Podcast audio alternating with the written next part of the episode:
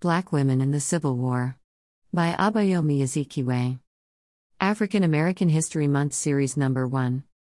By 1860, the dominant industry within Southern agriculture was cotton production, which utilized the unpaid labor of Africans on lands which were stolen from the indigenous people of North America.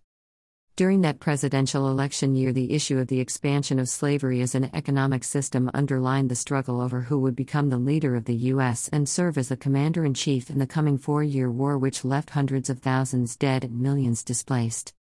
The military outcome of the Civil War resulted in the legislative abolition of African enslavement by Congress in 1865. Nonetheless, the question of the future role and status of the nearly 4 million people and another 500,000 of their kindred who were designated as free persons of color remains unanswered until today, some 160 years since the enactment of the Emancipation Proclamation on January 1, 1863. A series of Southern state engineered referendums on secession from the U.S. were held during late 1860 and early 1861. In April of that year, the dominant political forces in South Carolina refused to allow their military units to be mobilized by the administration of President Abraham Lincoln to defend what the government considered to be the territorial integrity of the U.S. South Carolina began bombardment of federal forces in Fort Sumter and Charleston Harbor, and the war began.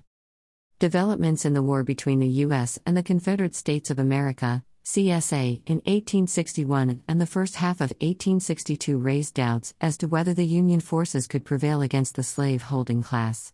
Although the war had been framed as a conflict pitting Southern slave owning states against their Northern free labor counterparts, there were many within the North who maintained sympathies for the Confederacy. In addition, there were those whites in the northern states who rejected the prospect of joining the Union military forces in a war which was perceived as a campaign to end slavery. Concurrently, when the war erupted, thousands of enslaved and free Africans fled to the Union military installations seeking to volunteer for service in Lincoln's forces. Resistance to enslavement and the arming of black Union troops. African soldiers in the Union Army.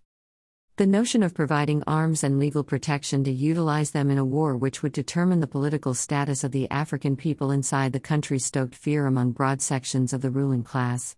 As early as 1792, a federal law barred Africans from bearing arms for the U.S. military. This was declared even though Africans did participate on both sides during the War for Separation from Britain, 1776 to 1783, and later in the War of 1812. Despite the racist propaganda that people of African descent were inherently inferior to Europeans, the white Slavocracy and burgeoning northern industrialists remembered quite well the periodic revolts waged to put an end to human bondage.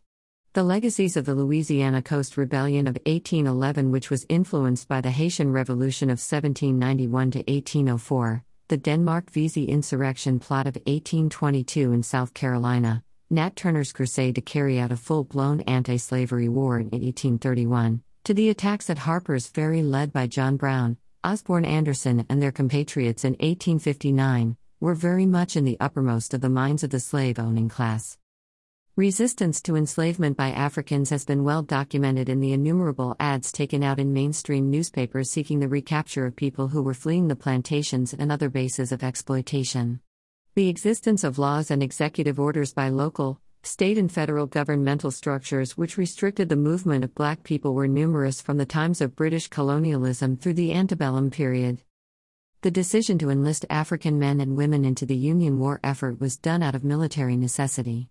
The Lincoln administration had been under pressure to recruit African soldiers and operatives by leaders such as abolitionist and journalist Frederick Douglass, who emphatically stated Greater than once let the black man get upon his person the brass letter, U.S. let him get an eagle on his button, and a musket on his shoulder and bullets in his pocket, there is no power on earth that can deny that he has earned the right to citizenship. Frederick Douglass and the struggle against slavery. When General John C. Fremont in Missouri and General David Hunter in South Carolina issued proclamations that emancipated enslaved Africans in their military regions and permitted them to enlist in the Union military, their orders were overridden by superiors. However, by mid 1862, there was the decline of white volunteers amid the growing demands for personnel to staff the war machinery. Therefore, a background report written by the U.S. National Archives and Records Administration emphasizes that. Greater than as a result, on July 17, 1862, Congress passed the Second Confiscation and Militia Act, freeing slaves who had masters in the Confederate Army. Two days later, slavery was abolished in the territories of the United States, and on July 22 President Lincoln presented the preliminary draft of the Emancipation Proclamation to his cabinet. After the Union Army turned back Lee's first invasion of the North at Antietam, Maryland, and the Emancipation Proclamation was subsequently announced, black recruitment was pursued in earnest. Volunteers from South Carolina, Tennessee, and Massachusetts filled the first authorized black regiments.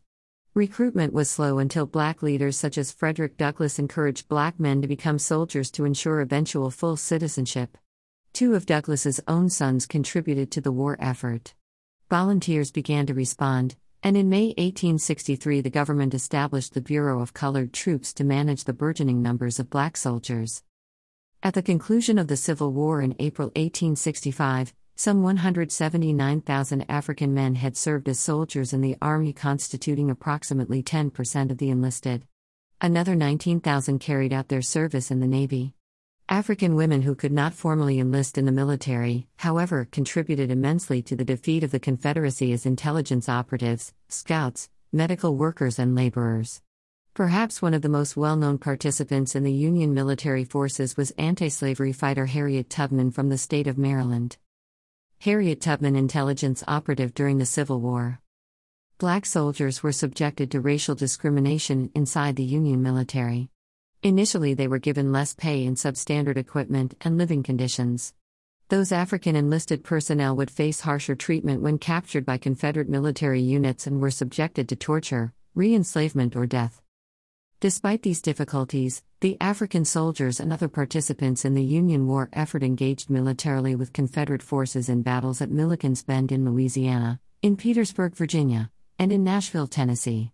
In July 1863, an assault on Fort Wagner, South Carolina, by the 54th Regiment of Massachusetts Volunteers, resulted in the deaths of two thirds of their officers and half of the troops. By the conclusion of the war, 16 black soldiers were awarded the Medal of Honor for their work in the war. Over and above the role of Africans enlisted in the Union forces and other personnel, it was the enslaved people overall who, in great numbers, collectively rejected the system of human bondage. A tradition of flight, rebellion, and sabotage against enslavement proved critical to the destruction of the antebellum economy. The challenge after the Civil War was the reconstruction of democratic governance in a manner in which African Americans would achieve full equality and the right to self determination. With the defeat of the Slavocracy, the debate would be centered around the future rights and responsibilities of the people of African descent. This content was originally published here.